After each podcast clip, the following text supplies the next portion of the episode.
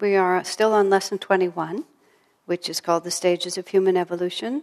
Last week I talked about, um, well, everything but the actual stages of evolution.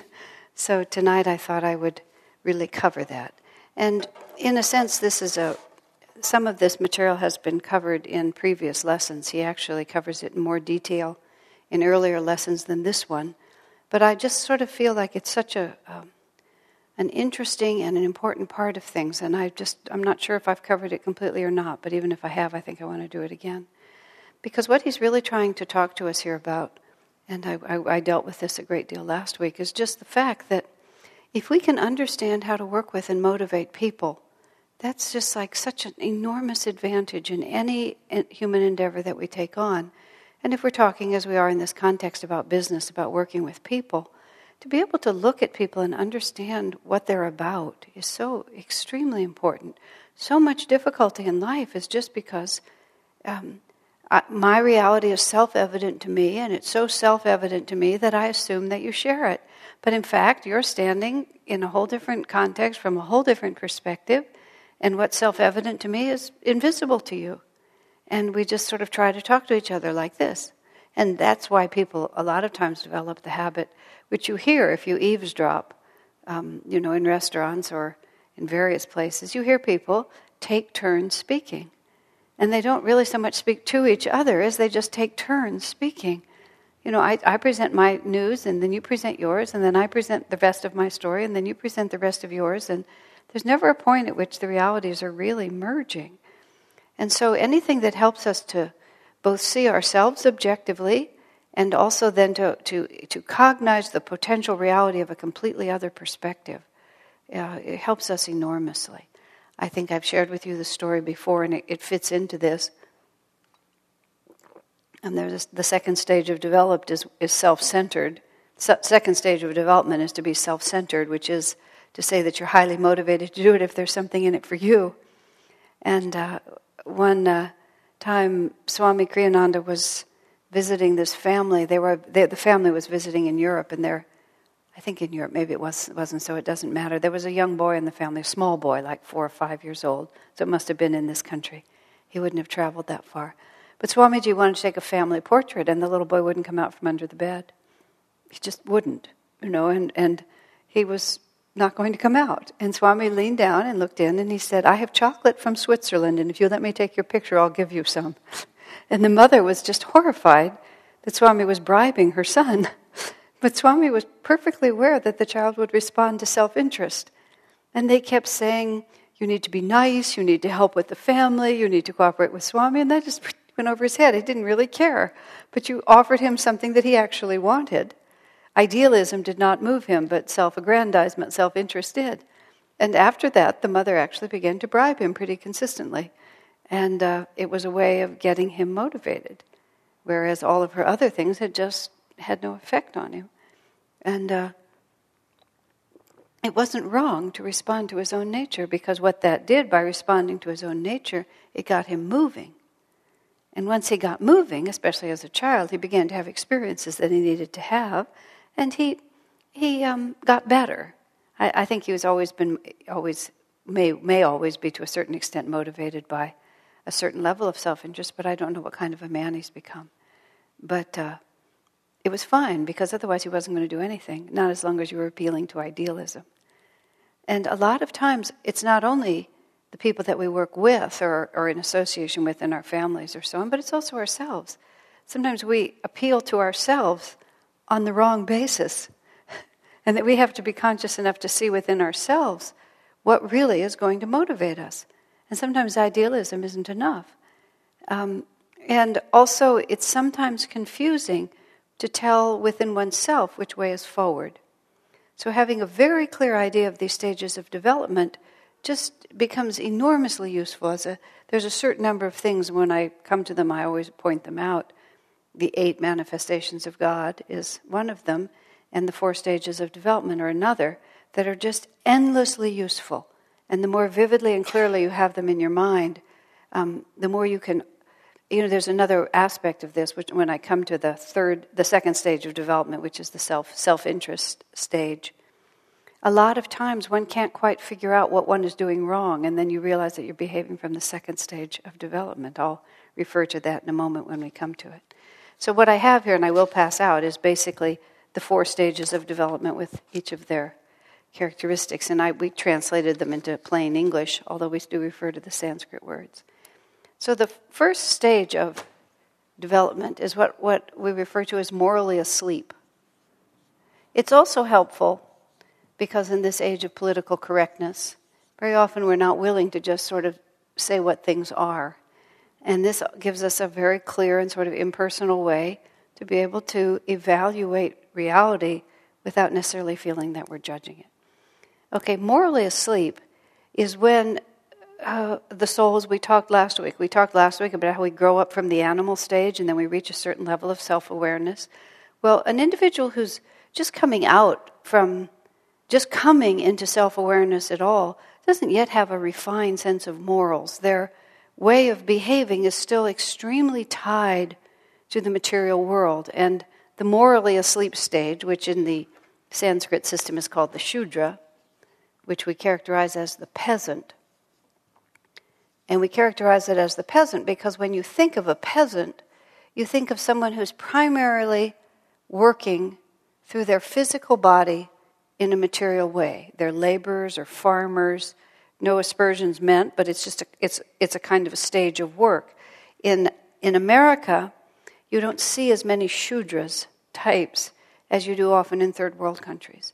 In India, probably in China. I've never been in China or Africa, but I expect it's this, similar to India. There's just a lot of people who are Shudra types, and really what they do is they do labor. And when you look into their eyes, it's not as if it was somebody, some Stanford PhD, who suddenly found himself carrying rocks. It's like you can see that the consciousness of the individual is sort of rising to the level of carrying rocks because that soul is just at the point where it's just beginning to manifest in human form. Prior to that, it's been manifesting. An animal body was sufficient to express the, the breadth of its consciousness. But it's advanced from that, so now it, it has a human body, it has a little more awareness, but its whole frame of reference is still more on the animal level and it's still completely identified with the physical as real. And it's um, a Shudra person's consciousness is mostly subconscious. And, and what subconscious is in this context is um, not totally non creative. When we talk about subconscious in this way, what we mean is that the, the subconscious mind collects.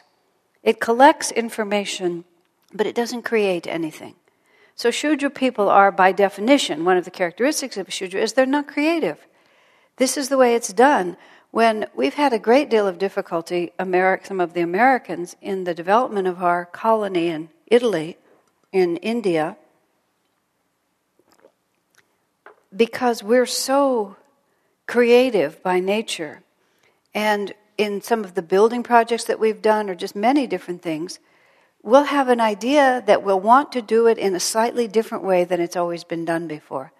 And I myself, you know, working just with somebody sewing clothes for me in my most recent trip to India, I finally really got it. As long as I ask them to do exactly what they have always done, they, they can actually do it well. I mean, it comes down to make this Indian style shirt, you know, with the three buttons and the collar, and you'll get a perfect shirt. And it'll give you the impression that the person who made it really knows how to sew. So then you'll say, well, make this little dress, you know, with the, with the shoulders like this and so on. And you'll get back something that's like, what could this person have been thinking? And it was very confusing to me until I realized the difference was one was the well trodden path, and the other was asking them to innovate in some way. I mean, and one of the things that happens, it's just like a joke, I mean, I'll give you different examples because this is what I've experienced in India. There's a masseuse, for example, and a masseuse in uh, an Indian hotel, for example, is not usually a very high caste person. It's not like here where college educated people drop out and become masseuses. It's a whole different thing, massage therapists. Um, but there you're dealing with a masseuse. And so you'll say, you know, the difficulty, I'm having a lot of trouble with my shoulders. Could you just work more on my shoulders than on my back? Yes, yes, madam. Whatever you like. Yes, yes, madam. Then she'll just follow her routine without any regard for what you said. And, and there's a part of you that just wants to be really annoyed. But I realize it's just simply the Shudra mentality. It literally does not have a place for a new idea because it's just operating on the subconscious. It's just operating on what's already been done and it can keep repeating what's already been done, but it, it, can't even, it can't even cognize the suggestion that we go off the beaten path. Um, and as, as I was saying, it just causes endless trouble because we think that we've communicated perfectly that we want it done like this, and you come back and it was done like that because that is the only way that they can do it. Now, it's not, we're not saying that somebody is a horrible person, it's just a fact. And in this context, Swamiji is talking about you know, in, in many business enterprises, you need Shudras. You need people who are not creative and won't um, innovate, or where the job is just the, the nature of the job is that just somebody just needs to do it over and over again. You give such a job to a person who is instinctively creative and identified with change, and they might not even do it well, and they will certainly be unhappy doing it. But you give such a job to a Shudra, and they feel perfectly comfortable.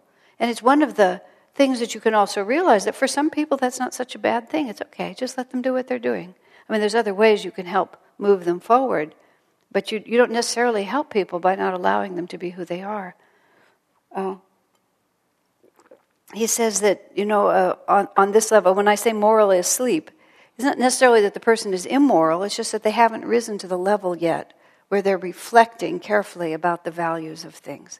This is also why with such a person, you can't appeal to their sense of idealism, even necessarily their pride of work or the rightness of what they're doing. Just such questions don't even, there's no place, again, there's no place to put them. We're just subconscious. We're just working with what we already know. We're not able to absorb new things.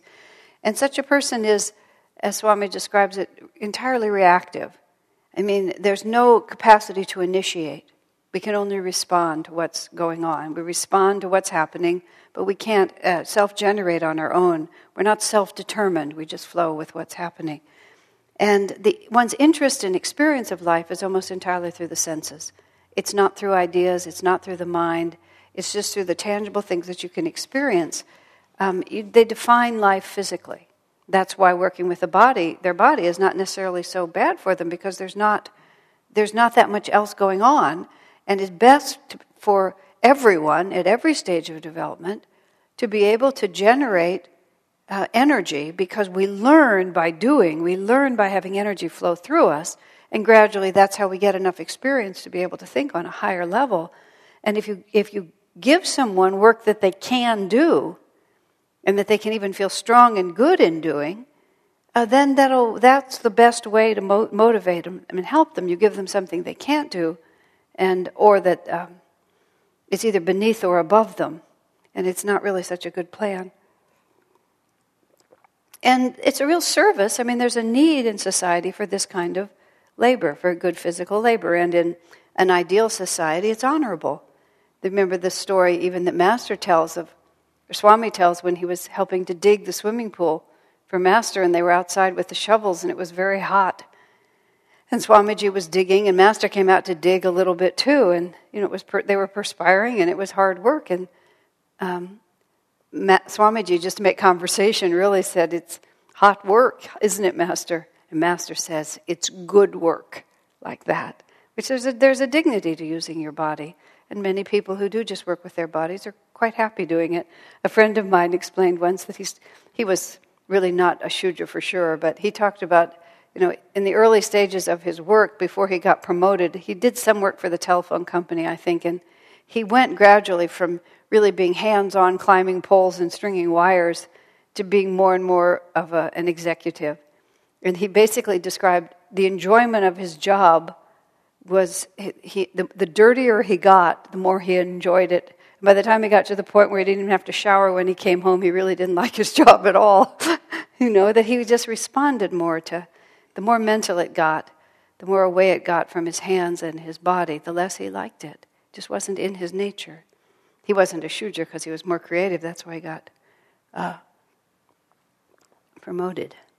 Now, characteristics of each of these stages of development is, and I've just given a general description of what this first stage is. And, you know, we recognize ourselves in this. You know, we may not be, nobody is purely anything. I mean, all of us have Shudra aspects to our nature. We have aspects where we just prefer to go unconscious, where we just much rather be told what to do, where we don't have creativity, when we're just really thinking in our senses and just not more than that. And so when we see ourselves this way, we have to think about how to motivate ourselves to the next level. It doesn't always work to just shake your fist at yourself at that point because you're not generally going to be responsive to that. But the other things that characterize, characterize each of these stages of development is your basic attitude toward life, what motivates you to put out energy, and also where, um, how you respond to suffering, which is to say, where, what causes you suffering and how do you solve the problem of suffering? You put differently, where do you find bliss and how do you seek bliss? Because every, everything in life, and this is what we talked about a great deal last week, every, every atom of creation is on this um, cycle of evolutionary expansion until it reaches the point where it has perfect bliss.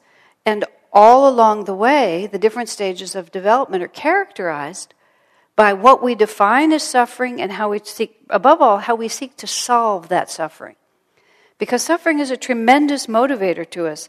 And we either try to solve it in such a way that our energy moves upward, or we solve it in a way that does not advance um, the cause of expanded consciousness. So, the basic attitude of a Shudra person is indifference.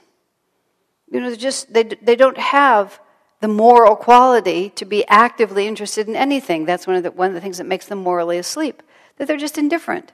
They don't have aspirations and high goals. I mean, by the time someone does, even if they're in a peasant class in society, they've moved into a higher stage of development. The Shudra person is just indifferent. Life is like this. I get up, I live my whole life, I do this work, you know, just and and there's no excitement about creativity or anything. We're just reacting to life. But the one thing that moves us when we're in that stage of development is the fear of punishment. And so Shudras respond very well to threat. I mean, they don't even respond that well to being bribed because they don't necessarily have enough ambition to care what they get or enough awakeness to care what's given to them. But they do respond to the, the imposition of some kind of restriction or another. Now, a lot of times when you're dealing with children, and this is a system that we use extensively in our Living Wisdom School, many children are quite Shudra in their consciousness. They won't do it unless there's a threat of punishment involved. And if you threaten to punish them or do punish them, and I don't mean that you can only punish them physically, but very Shudra people respond more to uh, something that's physically imposed, whether it be just picking the child up and moving him over someplace, or what people used to do but consider to be so inappropriate now, we just spank a child. But you know, sometimes you, if you if it's a Shudra child and you spank the child, not brutally, but enough to get their attention, they understand that. This I understand. I don't understand words. I don't understand being told I'm a bad boy. But I understand when somebody physically grabs me and puts me somewhere else. This I understand. This I get. And so when you're dealing with Shudras, you have to realize that unless there's some actual threat, I'm going to dock your pay. I'm going to, I'm, you're going to lose your job. You're going to have to do the most unpleasant tasks. Oftentimes, you, you can't get their attention because they'd rather be lazy than have more. By the time you, you're at the point where having more is a motivation to put out work, you're at the second stage of development already. You're, you're up to being self centered. Right now, you're just morally asleep. And the respond to suffering is one tries to, tries to avoid pain by, by deadening and dulling and lowering one's awareness. And that's where a lot of us de- demonstrate Shudra qualities. You know, I don't feel very well, I'm going to watch television. I don't feel very well, I think I'll have a glass of wine or even, you know, stronger, more consistent drugs. It's, it's a very, alcoholics are very Shudra in this respect, which is, I don't feel well, and the best way to, to deal with the fact that I'm suffering is I'm just going to be so dull that I'm not going to feel it anymore. And you can see it's not a very expansive way of moving. But for many people, that really is their frame of reference. And there's not a lot you can do just by words to sort of tell them, oh, that's not a good idea, because that's the way they respond. And it's not just, you know, um, uh, gross poisoning of your body with uh, uh, substances that influence the mind. Oftentimes we deal with pain by just blanking out, becoming dull, or just becoming repressed. You know, I, I have feelings I don't want to feel, I'm just going to suppress them. And then I've shrunk my consciousness. In other words, we try to escape suffering by shrinking our consciousness. And of course, we don't understand that the absolute definition of suffering is a shrunken consciousness. That the more limited we are in our reality, that's what makes us suffer. Because if we're, the more limited we are, the fewer aspects of life we're able to embrace and take in and welcome. And then, therefore, everything else that happens is a threat to us. But if we just keep dulling our consciousness, we're not going to have to deal with this. Now, if an individual is persuaded that dulling their consciousness is the best solution, they have to just experience that. You can't just keep telling them that it's going to be different. Um, you can try to motivate them to put out more energy, and in the act of putting out more energy, they may learn more. So if you're really threatening to them and that there's going to be a lot of punishment unless they get in there and get that job done, they may discover the satisfaction of putting out energy. And with the satisfaction of putting out energy may come the beginning of an understanding that greater awareness is more pleasurable than less awareness. But until a person knows that, we're not going to be able to tell them. So a lot of time we're looking around and we're beating our head against the wall trying to tell someone that you'll suffer less if you're more aware. And they'll say, Ha, you've got to be kidding me. And you know, sometimes uh, there's two stages. People say, to overcoming alcoholism. One is to stop drinking, and the other is to stop having the, the mindset of an alcoholic. And part of the mindset is to be to dull one's awareness rather than to be engaged. And the last, um, the last point I was going to make about you know this characteristic is also the relationships with other people also follow these lines of development. A Shudra consciousness, their approach to relationships is entirely about themselves. And so such people will be inclined to have what you might even call parasitic relationships, which, as long as my needs are met, then it's a good relationship. What's the issue here? Because all of the thinking is about oneself. That's why we call it morally asleep. So you'll see people who may otherwise have refined natures, but they might be very shudra about their relationships. If it works for me, then it works. because the whole consciousness is only it has, there's no principles involved. There's just one's own experience. Now, any questions about that one before I go on a little bit? We can ask questions later too. Okay? All right. Now, what happens is we don't go from being morally asleep to being completely in tune with God. We have to move step by step. So the second stage is when we, we become um, motivated, we become self centered, is what I'm going to call it, or else you could call it um, the stage of self interest. And I don't mean big, big S interest, but just self interest like this. This is called the Vaishya level. And it's characteristic by the concept of the merchant. Now, all of you have heard a lot of this before. Okay. Now, what happens is that if a person who is in the first stage of development you know, is for one reason or another compelled to put out energy, sooner or later we discover certain facts about human nature that even though we think it feels better just to be dull all the time, it really doesn't. It's more dynamic to be engaged. And so if you work with a Shudra person properly and really get them moving, they'll gradually begin to discover that there's higher pleasures than just unconsciousness. And they'll become interested and interested in what they can get for themselves primarily. They're not yet at the level where they can think in terms of principle, but they are sufficiently awake that they can start asking the very simple question what's in it for me? Right? And so a person here has, um, and so we think of it as a merchant because a merchant it symbolizes the idea that I'm perfectly willing to give as long as I get. And the idea of being in the merchant class also is that, well, you have to. I mean, sure, you can be generous, but you also got to watch the bottom line. And, and so there's creative interest as long as there's something always coming back. When we get a little bit higher into the stages of development, we think more about doing the right thing for its own reason. Now, in the American educational system, the public school system, it's almost entirely geared to the first two stages of development. Either the children are motivated for fear of punishment or they're promised reward. There's almost nothing in the public educational system that deals with um, either, either um, higher principles, idealism, or uh, divine qualities, which are the, the qualities beyond this. In the local area, some of you may remember last year or the year before, at one of the really privileged high schools, there was a huge cheating scandal, just a gigantic one, where they discovered that many of the best students from the best families were cheating. I don't know whether they were passing tests around or breaking into the computer and doctoring their grades. I don't know what it was. But they were, they were, doc, they were making their grades and their grade point averages higher by means other than actually doing the work. And there was a tremendous, you know, cry of despair from educators and parents, and uh, they just couldn't understand. And there was a simultaneous cry from the students of, huh? What's the big deal? Because, and, and what, what no one in it could actually perceive is that because the whole school was about punishment and personal reward, the whole thing was to get your grade point average up. There was almost no emphasis on actually learning anything.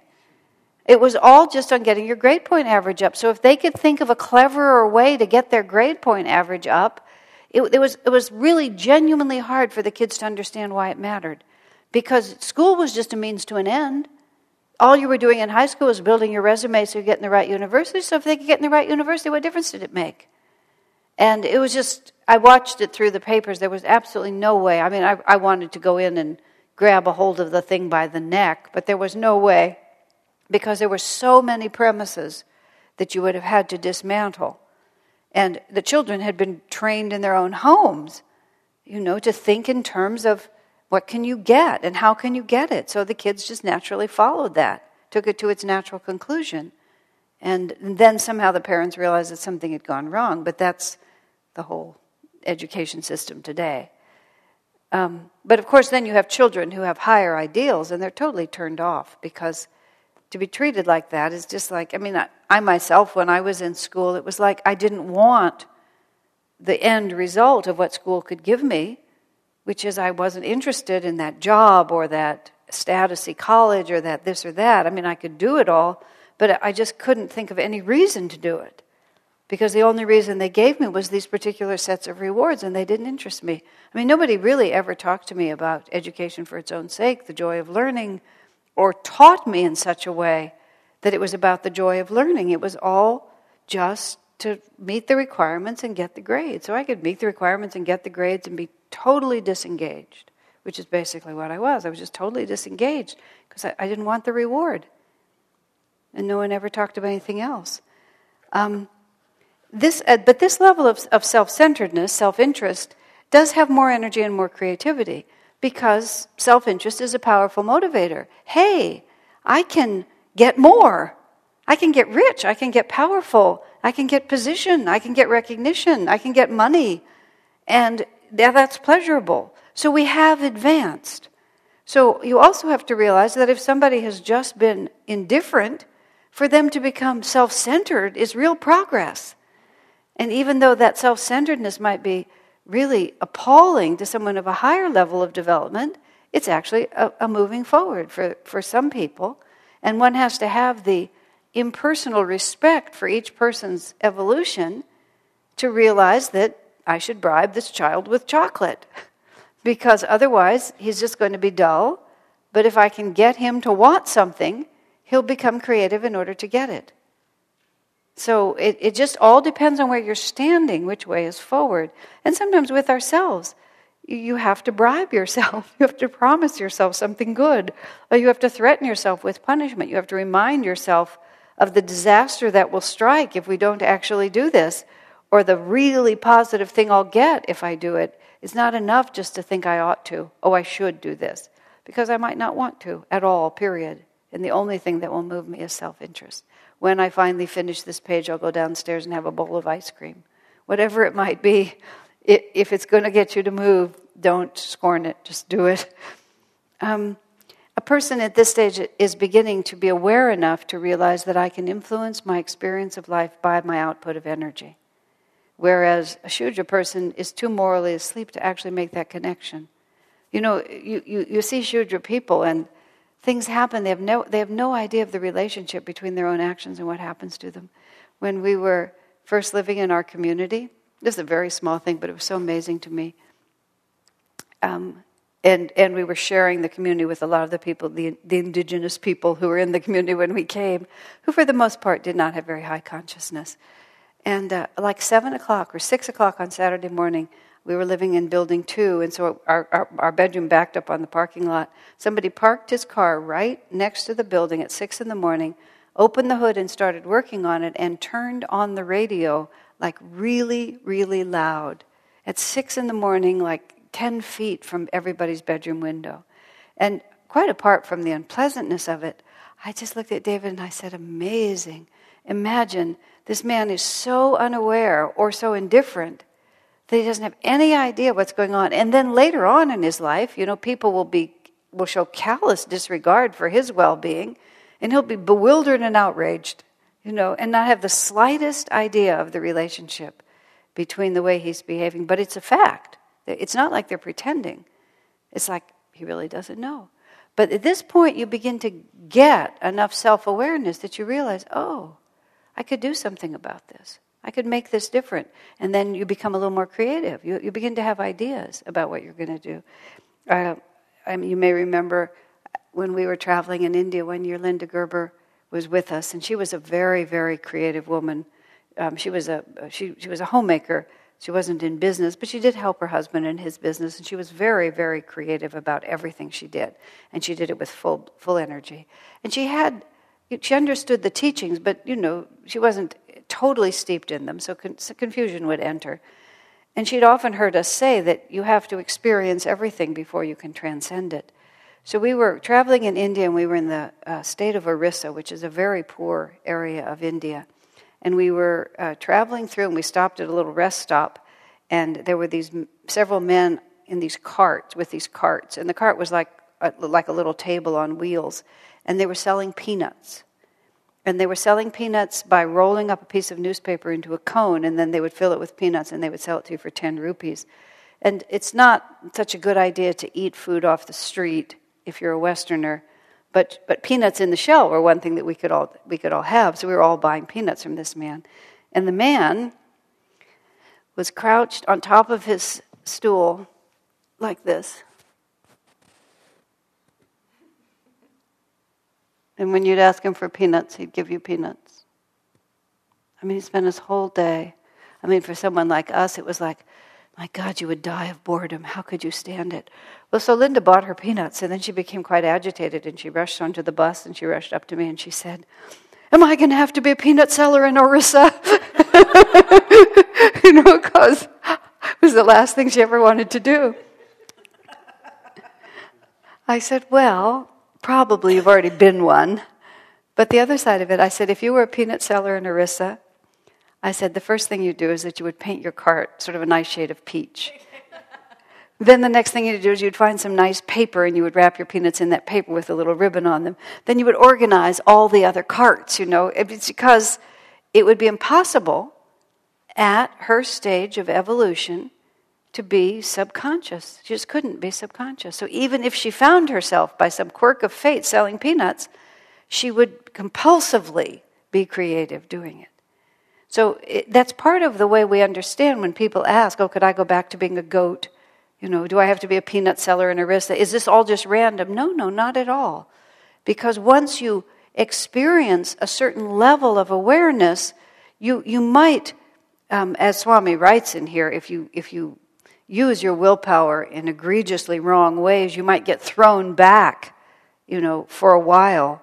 But he, he, said even then you would have a dim awareness of, oh my God, here I am, I'm trapped, you know, in this monkey body. And I remember that I used to be so much more, and you, you would ex- try to expiate it and go forward. But just fundamentally, once you reach a certain level of self-awareness, you really you can't lose it. Because your response to suffering is different. You, you solve your problems in a different way. I mean, when I say you can't lose it, I mean you can try. I mean, a person can become so discouraged that they'll fall back into a more of a Shudra consciousness for a while, but it's in you. You've already tasted beyond it. It's not the same as just coming up. To fall back still means that some part of you knows the difference.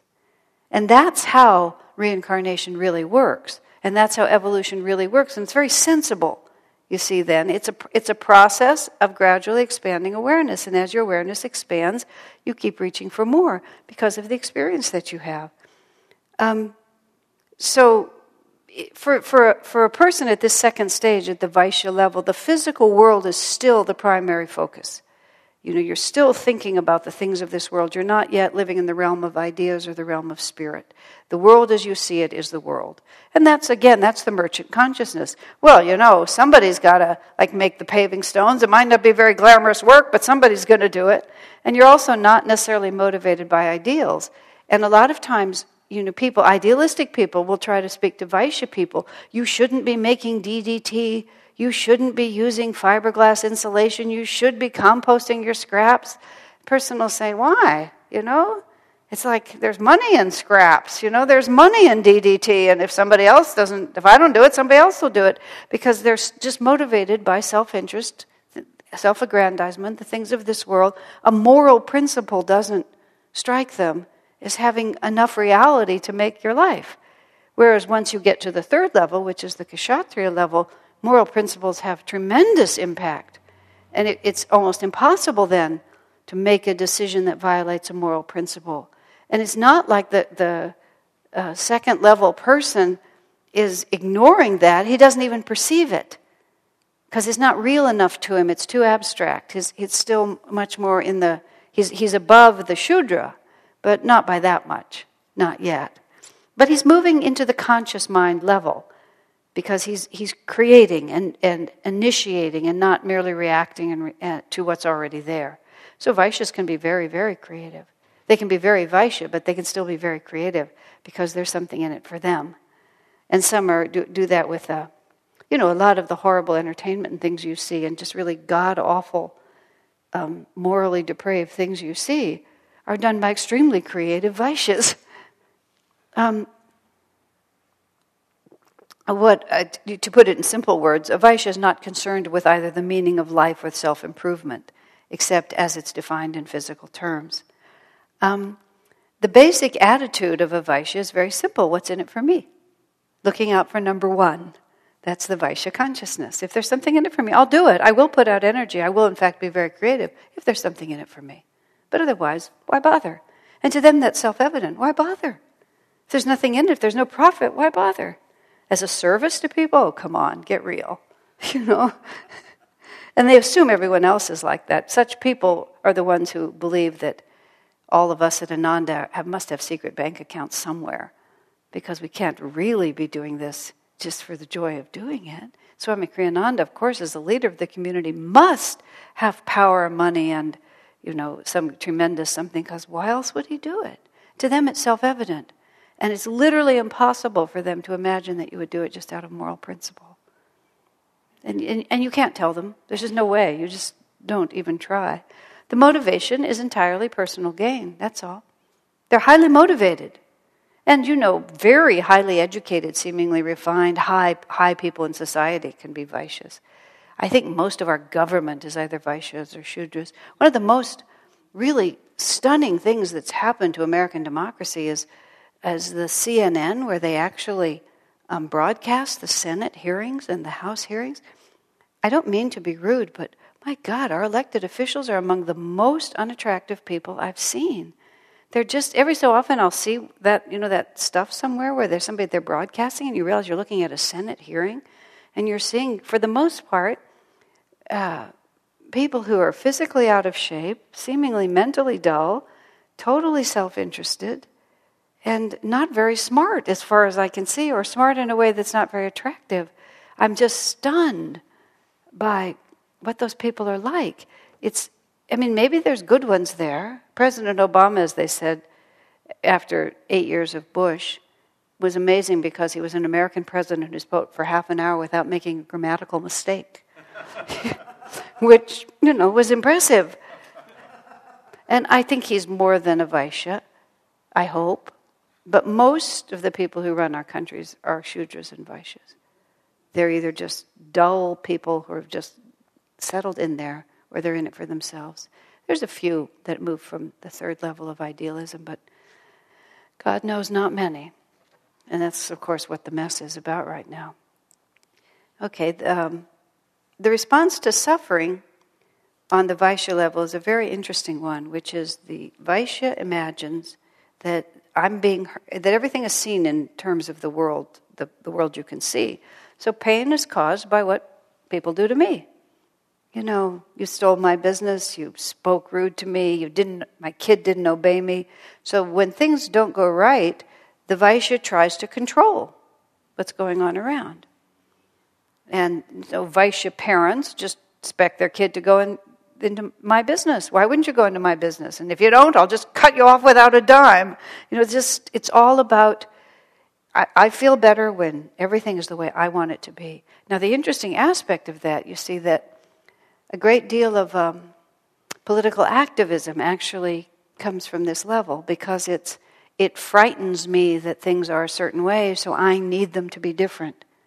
And it bleeds over into a certain idealism, but often a tremendous amount of what passes for altruism is actually a very Vaishya consciousness.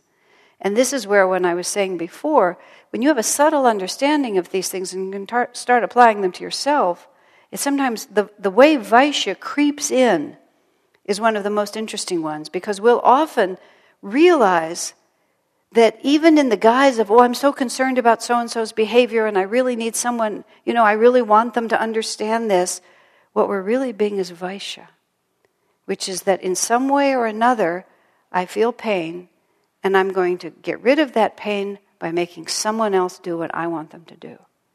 And that one really creeps in.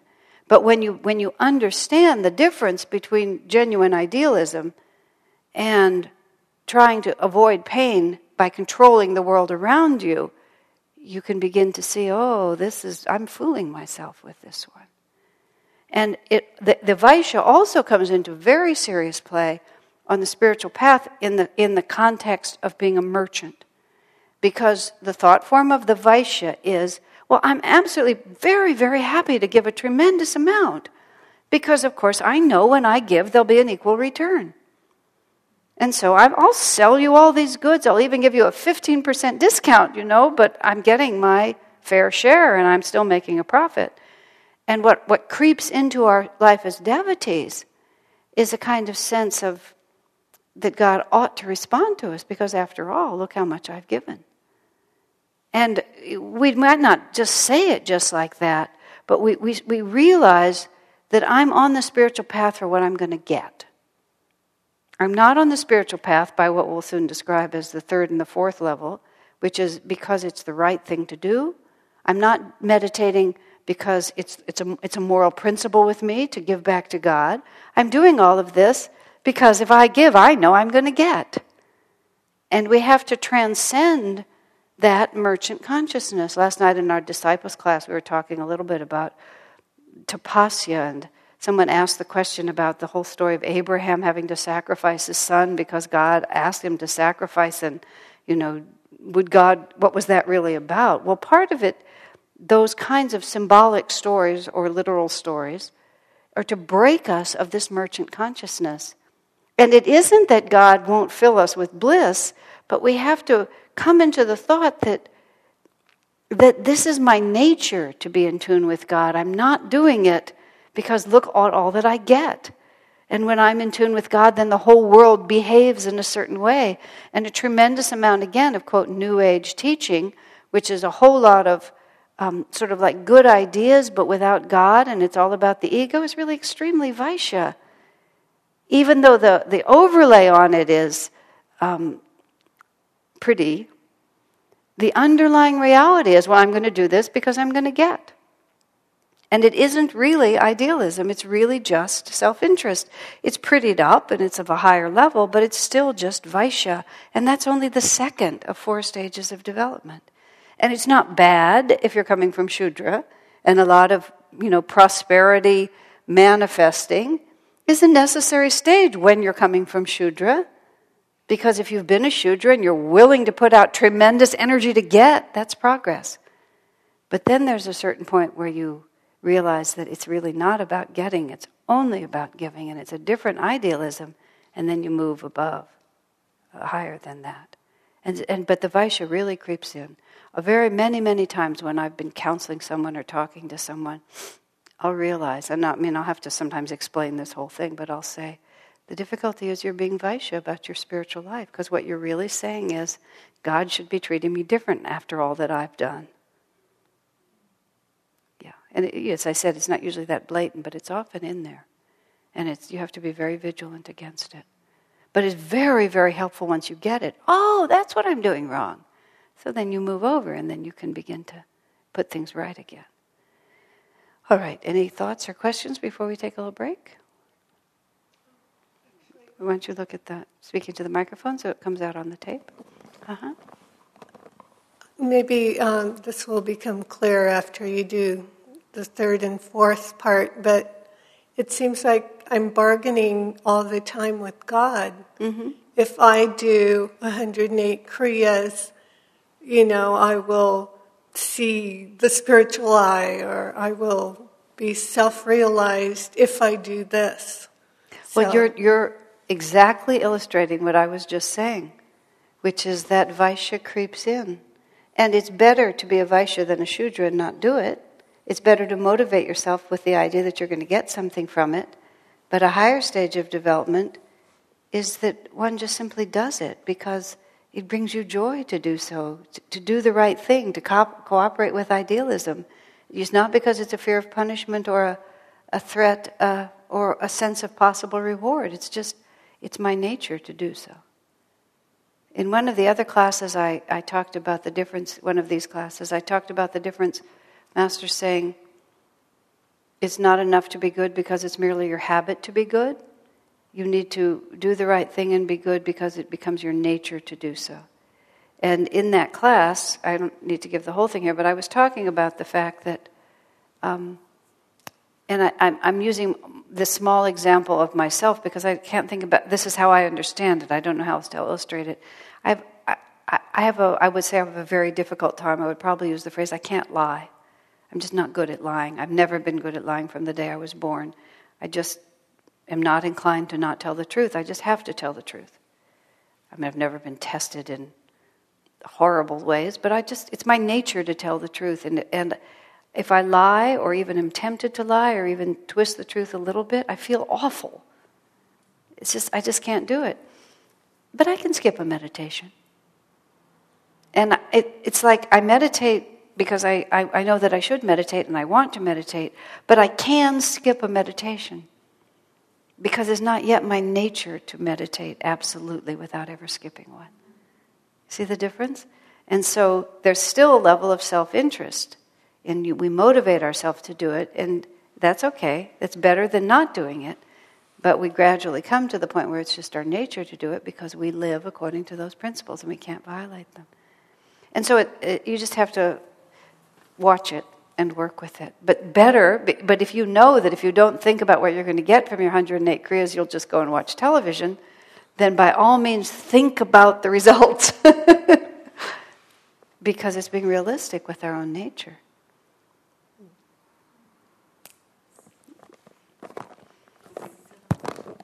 Oh, so it's sometimes I feel like I'm overreaching. You know, like I'll I'll say, well, I should know. You know, I should be doing this just because it's the right thing to do and not right. be.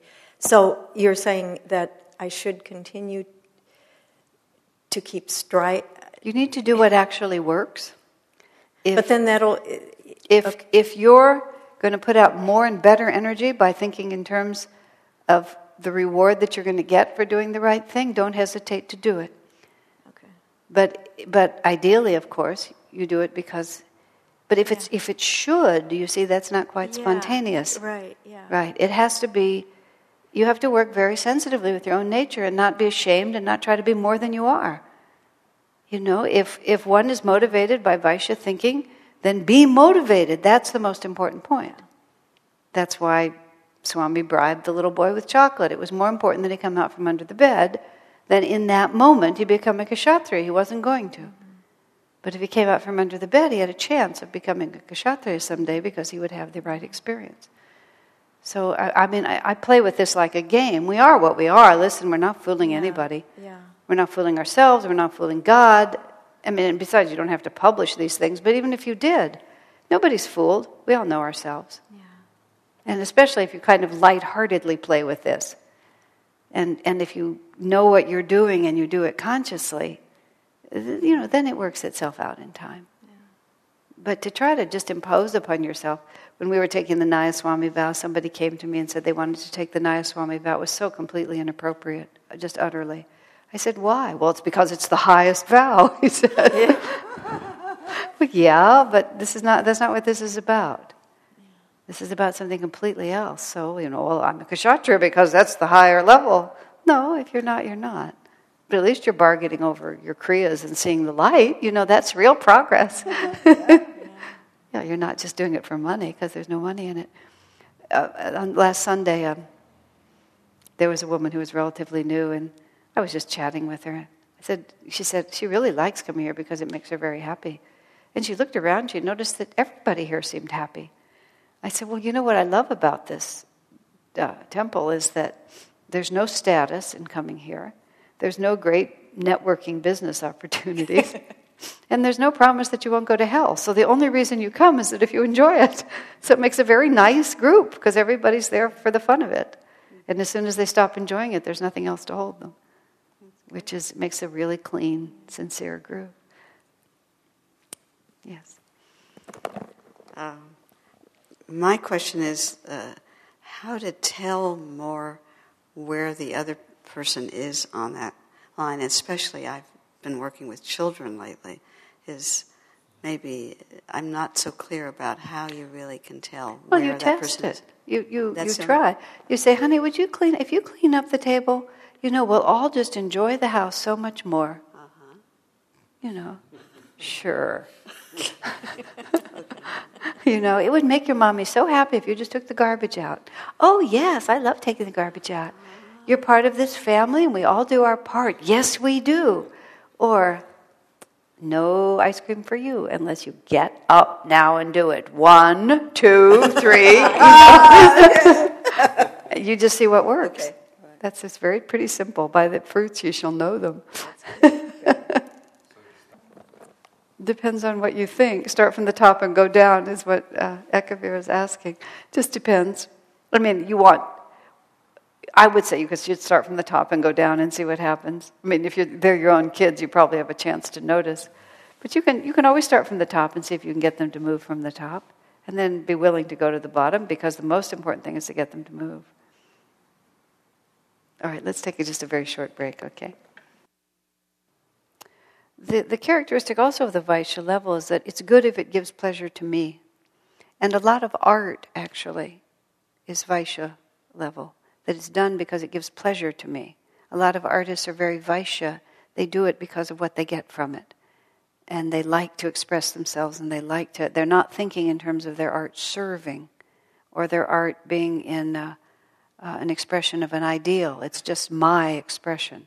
So a, a lot of art is just very transitory, and that's also it's very discouraging for artistic people because Swami Kriyananda, for example, um, a man who wanted to be a songwriter, said to him once, tried to justify his own passion for that, for self expression, by saying, You know how it is, sometimes you just have to write music. Swami said, No, actually, I don't. He said, I, I'm, I, What I do creatively, I do to serve Master's work. I don't do it out of any inner need to do it. See, it's the Vaishya level that it gives me pleasure to do it and I want to do it. And a lot of artistic people worship that.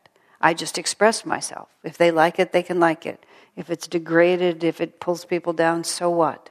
It's what I have to say. And again, you see, it's just self interest. Um, just because it's creative doesn't necessarily mean it's elevated. And it, when you sort of begin to see it, you see a lot of art that's very subconscious.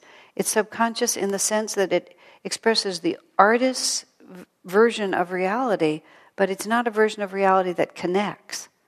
It's like personally meaningful, but there's no bigger message to it.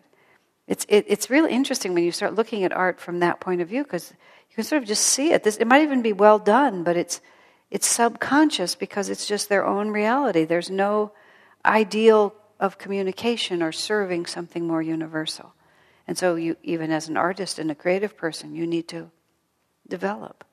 Think about the impact of what you're doing and what's behind it, and not just the pleasure it gives you to do it. Not surprisingly, the relationship for a self centered person is um, symbiotic. You do something for me, I do something for you. And you know, a, a, person at that level of development might carry on a. They're the kind of people who make lists of how many chores you do and how many chores I do, you know, and how how much tuna fish costs and how much you eat and how much I eat, and you know, and that I did this today and then you'll do it tomorrow. It's just it's they'll give, but it's always on the same level. Now, sometimes it's appropriate if you're dealing with a very Vaishya person who's always trying to get from you. Sometimes, even if you're a you need to make a list like that because it's the appropriate way to deal with them. And so it's not necessarily appropriate for a Kshatriya person to constantly give to a Vaishya person when their point of view is how much can I get for myself. So sometimes, again, this is thinking. A Kshatriya says, well, I could easily do this out of my devotion to principle but the principle here also says I have to pay attention to his development or her development. I mean, that's also very true between parents and children. The, the, the, parent has this idealistic thing, but in fact, they don't really relate to what's good for the child. They just relate to the pleasure of what they're doing. Okay? No. But, uh, no. You can conduct business on the level of Dharma and principle. But if you are dealing with Vaishyas, you have to be conscious of the fact that they're Vaishyas. The way you deal with it from a higher level is you make sure that the Vaishya gets what he needs. Um, and then you try to also talk to them about higher principles and you try to bring them up a little bit. But you also know that if you're dealing with a Vaishya, you can't expect him to be generous to you on principle because he won't be. And you don't have to object to just being straight and firm with him because that's his reality you offered the boy chocolate to come out from under the bed. And you don't say, oh, well, we'll just, this will just be a handshake deal and you'll be good to me and I'll be good to you. That's just dumb if you're dealing with a Vaishya. If the man you're dealing with, the woman you're dealing with is also a Kshatriya, then you can deal like that. But you need to make sure that they are. And you can't just pretend they're Kshatriyas because you want them to be. The question I was answering, which might not have gotten on the tape, was Does business always have to be Vaishya? Yeah. No, business, business is often Vaishya, but you're really very fortunate if you can do business on a higher level than that. And part of what Swamiji tries to tell us by these lessons, if you behave as a kshatriya, you can often raise the level of things, but you, you can't be stupid. Sri Yukteswar says spirituality is not dumbness. And sometimes people get idealistic and then they don't recognize who they're dealing with. And that's just not wise. It's, it's naive, it's not wisdom, it's naivete. And it's really a Vaishya attitude because you're trying to make everyone be the way you want them to be because I don't want to have to descend to that level, so I'm just going to pretend that you're higher than you actually are because otherwise I would have to deal with you.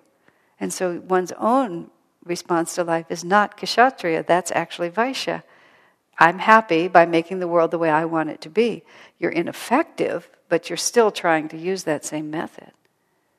That's what I mean. You have to be very conscious of, of how these things work. They're fabulous. Or that's also even Shudra. Oh, I just don't like the fact that these people are so mercenary, so I'm just going to pretend they're not. You know, I'm just going to deal with this unpleasant fact by just going to sleep. That'll work. of course, it doesn't work at all. But it's a Shudra response instead of putting out the energy to really see what's happening. All right? The third level is what we call truth seeking. See, we're no longer now, now we're not self seeking, we're not self centered. We're actually, we've actually really become interested in what's true. This is the level in the Festival of Light called the Quest. At this level, at the morally asleep and self centered, we don't, we're not really interested in truth. We're not thinking about what's right. We're not thinking about principles. We're not thinking about the meaning of life. We're just getting what we can. And wow, isn't that great? Look at me, I've got even more. But, it, but eventually, when we do this long enough, it crosses our mind that, God, what is going on here? What's really happening? What are the real principles? Where does happiness really come from? So we become truth seeking. We haven't, yet we're not necessarily truth knowing, but we're truth seeking. We start suddenly, or gradually, trying to rule our lives according to principle. And this is the point in which we see a bigger reality than just my own self interest and we start thinking about the meaning of it all. And this is the Kshatriya level. And Kshatriya um, is the soldier king, Kshatriya. And this is called the soldier king because a soldier, in the ideal form, is a person who is so committed to his ideals that he's literally willing to lay his life down for the sake of others. There's a very, very high state of consciousness in a certain sense. And ideally, a king also is the servant of his people and of his country. I mean, the problem, as I was saying, is so many of our leaders are, um, you know, merchants and peasants. But ideally, you, your, your kingdom should be ruled by a kshatriya. I mean, it has to be ruled by a kshatriya, not a brahmin usually, because the brahmin is, can't involve himself enough in politics and government to really care. But a, a kshatriya can. He's still engaged in this world, but he's trying to engage from the level of principle, from the level of meaning. And the kshatriya has discovered that although it's pleasurable to fulfill my own desires, what gives me the greatest pleasure is to provide for others. And so this is again like the Vaishya may have acquired enough wealth to be able to be generous. And he suddenly discovered that where, whereas it was a lot of fun for me to buy three Porsches for myself, it was even more fun to buy one for someone else. And so the, the idea of generosity and an experience beyond self aggrandizement begins to cross your mind. And it crosses your mind because you, you live through it. You accidentally stumble upon it. And also, the, the Kshatriya, as he goes on a truth seeking quest, begins to realize that just giving in to all the physical imperatives doesn't necessarily bring me the pleasure I thought it was going to bring me. So it's also a, a soldier, warrior, king because you begin to do battle with your own nature. Whereas the Shudra doesn't even care, and the Vaishya is just trying to indulge it. When you begin to be truth seeking, you begin to think, maybe I really need to exert a little willpower here. Maybe just eating whatever I want doesn't work. Maybe you know pursuing every male or female that attracts me isn't really such a good idea. Maybe just expressing whatever emotions or anger I feel doesn't really bring me what I want he begins to become a, a warrior within himself. And he begins to try to conquer those aspects of his nature, which are the more merchant and peasant aspects, which haven't, which don't really serve truth as he's beginning to understand it. And that's why we also call it. So that it's at the point at which the battle begins.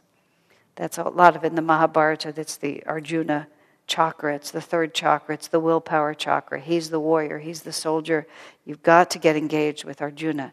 This is also the dividing line between really, really being on the spiritual path and just playing on the spiritual path. And a lot of false teachings these days basically deny the warrior level at all. All you have to do is just manifest whatever you want. That's obviously what God wants, isn't it? You can have it all. You never have to deny yourself anything. Why should you? Well, try it. and then gradually you come to the third level and you begin to ask what's really true. And experience is the only thing that tells you. Um, the basic attitude of the Kshatriya is a real simple one, which is what's the truth? How can I serve? And you want to know the truth about yourself, you want to know about other people, you want to know it in a cosmic sense. And we, we come to a Kshatriya level where, and we're, we are really interested in who I am and what's really motivating me. And this is the point at which you can really engage with people. Was that the right thing to do? Whereas b- before that, I mean, like those kids who were cheating, you couldn't engage them on the level of the kshatriya, or they were just on the level of the merchant. It wasn't a question of whether it was a good thing to have done, it was just the only problem was they got caught. It wasn't really that it was wrong, it was that they weren't smart enough to get away with it.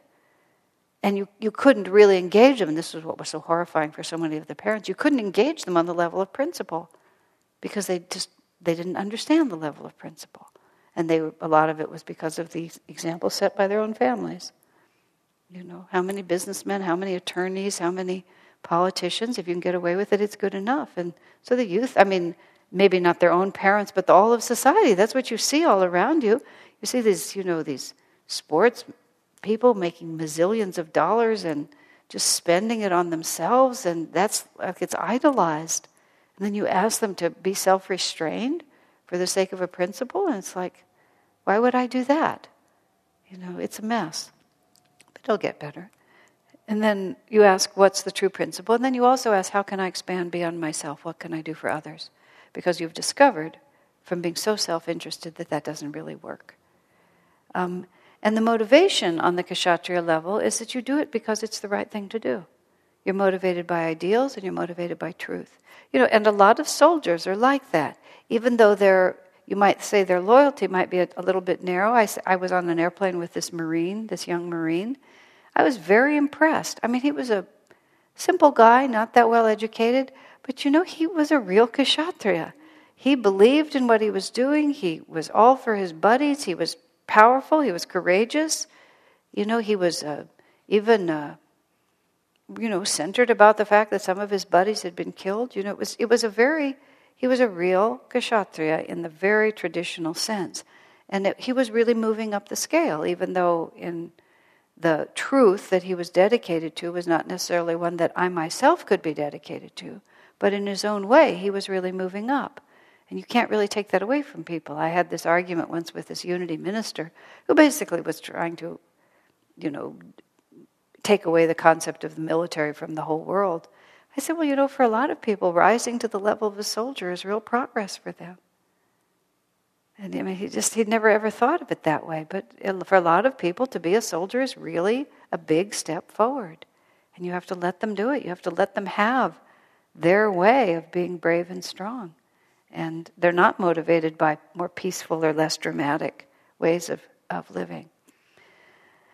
And the response to suffering when you reach the kshatriya level is the beginning of the understanding that suffering is created from inside myself by my attitude toward my life experiences. This is where we've become truth seeking enough to notice that it isn't coming from outside of me. That, for one thing, I can't control the environment, but merely controlling the external world does not cause me to be able to escape the pain. What causes me to be able to escape the pain is to change myself. But you see what a high level of understanding that is? Sometimes you talk to people about, well, you know, gee, you could change your attitude. I love this woman that I heard once. There was some kind of a film, and the film was, I mean, it was a, a radio, television interview, and the, they were doing a a poll of people who had cancer to find out if there was a mind body connection, you know, great, really, really high level science. We'll just ask cancer patients whether they think that there's a mind, a connection from their mind to their bodies. And this wonderful woman, I loved her.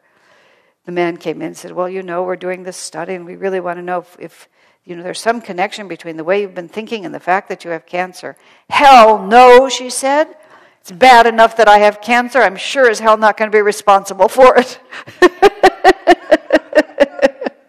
I bowed to the colossal temple of ignorance in front of me. But you know, sometimes you say things like that to people. Maybe the fact that you got fired has something to do with your attitude. Absolutely not. My boss is a jerk.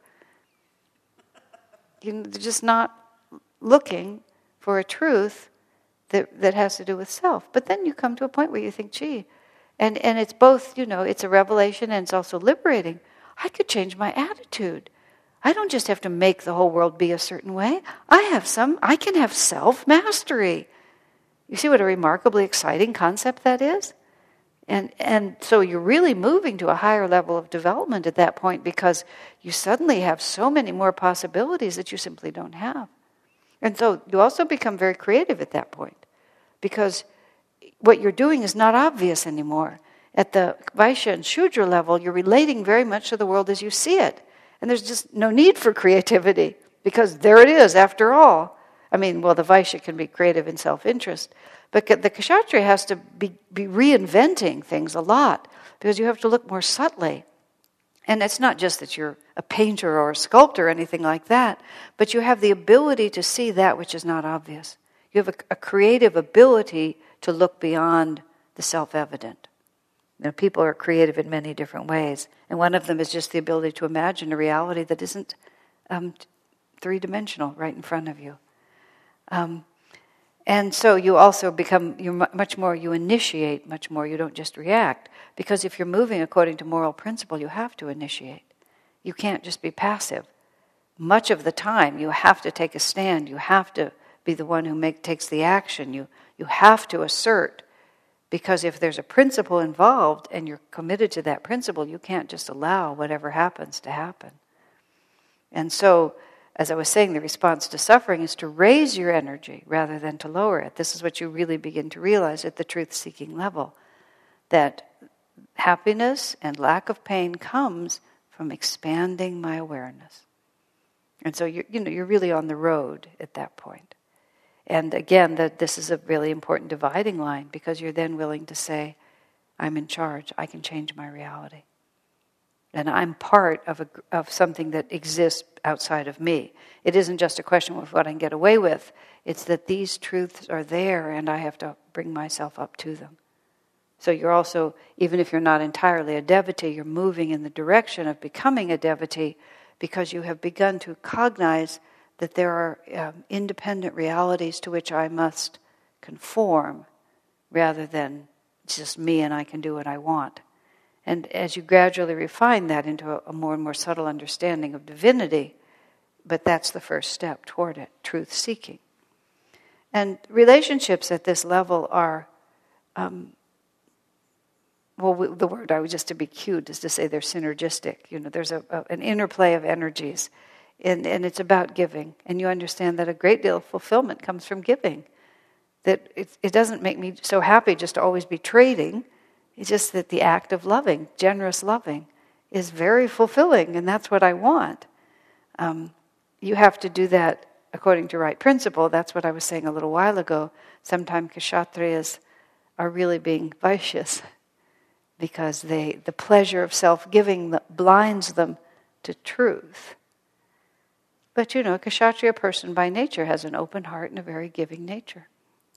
And of course, in appropriate relationships, then you know great sweetness and self-expansion can take place because if you're ready to do that and you're not being um, and you're appropriate in the expression of it, it can be very satisfying. And also because you have mastery over yourself, you don't have to control people. It doesn't matter. You're not doing it as a merchant. I mean, I'm, I'm, on one hand, I'm talking about spoiling people and being inappropriate.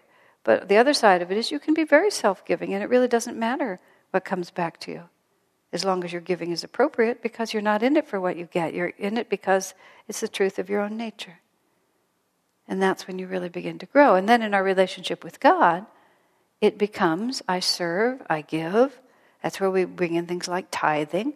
I just give. I don't give because I like this project. I don't give to get my name on that thing. I don't give because I have lots of extra money. I tithe because that's the truth. That's what I should do. And I'm not even that's what I should do. I do that because that's right. Because God gives to me, so I give back to God. And even uh, even donating because I like the project is a little bit of a vaishya. Tithing is a pure kshatriya action because it's a percentage of whatever I have, and I just give it to the source of my inspiration without any strings attached, and I do it just because it's the right thing to do. That's why I'm always bringing it up, because it's better. It's a higher level of giving than merely being generous because I have extra. Then you're still in this, a little bit in the merchant. That's also good, but tithing as a foundation is better. Um, okay, any other questions before I do the fourth level, before we finish? Okay, the last level here is we either call it truth, truth sharing or truth knowing. And this is the Brahman um, truth knowing, or you could say truth sharing. And this is the Brahmin, and this is the priest. And this is where one's seeking of truth has come to the point where now I know. And as I was saying, at the Kshatriya level, you're moving toward the idea of God's presence in your life and the reality of God. But at, at this level, one knows. One is a Brahmin in the truest sense, which is one lives in constant relationship to the infinite. And it, you, you don't even do it because it's the right principle, you do it because of the constant awareness of God flowing through you. You know, at, at the Kshatriya level, often one says, This is the right principle, and I will do it. I am a soldier, I am a warrior, I can do it. The Brahmin simply acts. This is the distinction that I, I often make between what I used to think of as Swami Kriyananda having right, right attitudes and then realizing that he had right consciousness, that he wasn't trying to have a good attitude, that was just the way he saw the world. And when he looked at someone, he just saw the divine shining forth. So he didn't have to try to be loving and accepting. It was impossible not to be. And that becomes the truth knowing, truth sharing level. And at this point, one is not identified with the material world at all. The only reality is the spirit, and you may act and appear to be acting in the material world, but your awareness is just of the spiritual world. And such people live very differently. True Brahmins live very differently, even though they may look like everyone else. Their, their inner consciousness is really shifted. Um, and their sense of fulfillment, a Brahmin's sense of fulfillment, comes only and always from attunement to higher awareness. It isn't because my home is comfortable, i have become wealthy, I'm respected by others. It's just simply I'm in tune with God and I feel in bliss. And if I fall out of attunement, I'm in misery. And that's when you see how, you know, how very sensitive the saints can become, even about tiny things. In the life of Saint Bernadette of Lourdes, um, it, in the last you know days and weeks of her life when she was ill and she was dying, she was very disturbed because of certain memories of ways she mistreated her mother. Oh, my mother worked very hard one day making a soup for us, and I didn't appreciate what she had done. You know, just little tiny aberrations.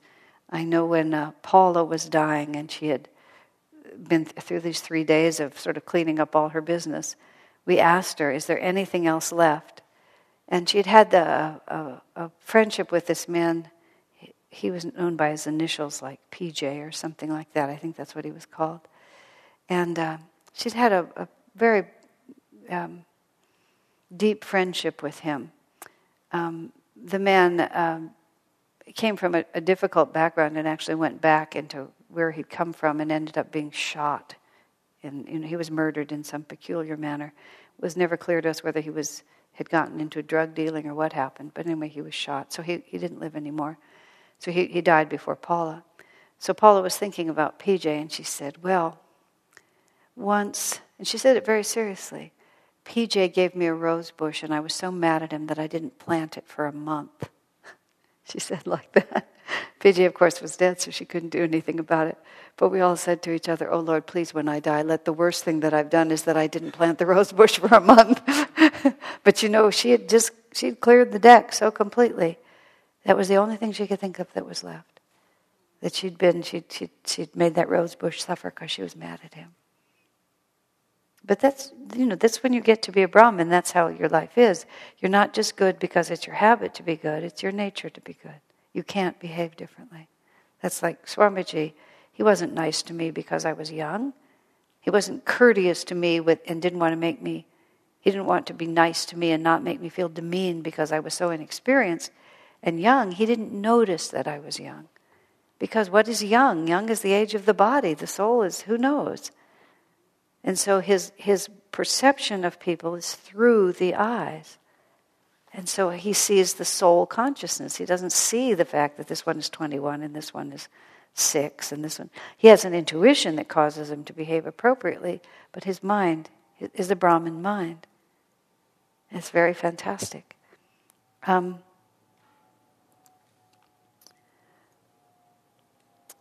the basic attitude of the Brahman is very simple, which is what does God want? And the only thing that motivates you is to do God's will. Like that story of, uh, is it, was it, Di- who, who was the one that Alexander the Great went to see? Was it, I was going to say Diogenes, is that correct? Was it Diogenes? Anyway, but Alexander the Great had heard about this great sage, and remember it's in the autobiography of a yogi. And first his soldiers went and threatened that if he didn't come to Alexander, they would cut off his head. And he said, Well, go ahead. I don't have any particular use for it, meaning that I'm, I'm in divine consciousness. Take my body or if you want to. And then Alexander came and offered him everything. And the man said, the yogi said, it wasn't Diogenes, it was just a yogi, wasn't it? Where did Diogenes come into that? That was a total confusion. Um, the yogi said, uh, maybe it was. It doesn't make any difference. But he said uh, to Alexander, Well, there is something I want from you. The way you're standing, you're blocking the sun. Could you please move over a little bit? and that was it. It's like, what could I possibly want from you? The only motivation is to be in tune with God, and nothing else in this world makes any difference. It's a very beautiful reality. And sometimes we're there.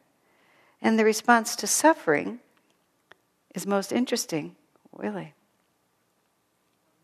I have one minute. The response to suffering is most interesting because you only suffer when you have a desire for things to be other than they are. And if you're a Brahman and always conscious of the presence of God, there's no um, duality, and so suffering ceases to exist. If you have questions, we can go on. We can live our lives. How do we live our lives? Yes, given those four things. You mean what do we do, or which one of these are we, or? Mm-hmm. How do we determine that? I think you watch yourself. You be, I mean, we're all we're all everybody who's standing on the path of self-realization is at least mostly a kshatriya. You would never be in this room unless you were largely a kshatriya because you wouldn't have asked the questions that would have brought you here. So you can assume that. And then it's a question of these, these uh, qualities bleeding into your basically kshatriya consciousness. And so then you behave like a kshatriya and try to find out the truth. And then you try to master yourself, you try to become a warrior, and try to conquer these aspects of yourself. And if nothing else works, offer yourself chocolate. Because it's better to do that which works. how do you go towards Brahman then? Um, by exactly what we're doing, which is try as much as possible to think first of God in every decision and, and start practicing making your decisions by the highest principle that you can imagine. You know, a principle of generosity is a nice principle, a principle of serving God is better. You know, I mean, I'll, I'll, go back to tithing for a minute. You know, you can be generous and help out things, but to tithe is to give to God because it's the right thing to do. You just, as much as possible, you just move everything toward the highest principle that actually you can actually comprehend. And just keep working. I mean, I was talking on Sunday about serving the guru. You know, like what what does it mean to serve the guru? We're not going to be carrying his slippers and fixing his tea. So we try to think about everything we're doing at the highest octave. And for us as devotees, serving the guru is a very high octave. So we want to put as much of our life in line that way, and we want to put as much of what we're doing anyway into that context so that everything becomes um, Brahman oriented. And so it's really very much a matter of inner attitude. And that is a big shift from just doing it because it's right to doing it because I'm because I feel God's presence through me. So it's the practice of japa. All right. Very good. So now we're going to go on to lesson 22.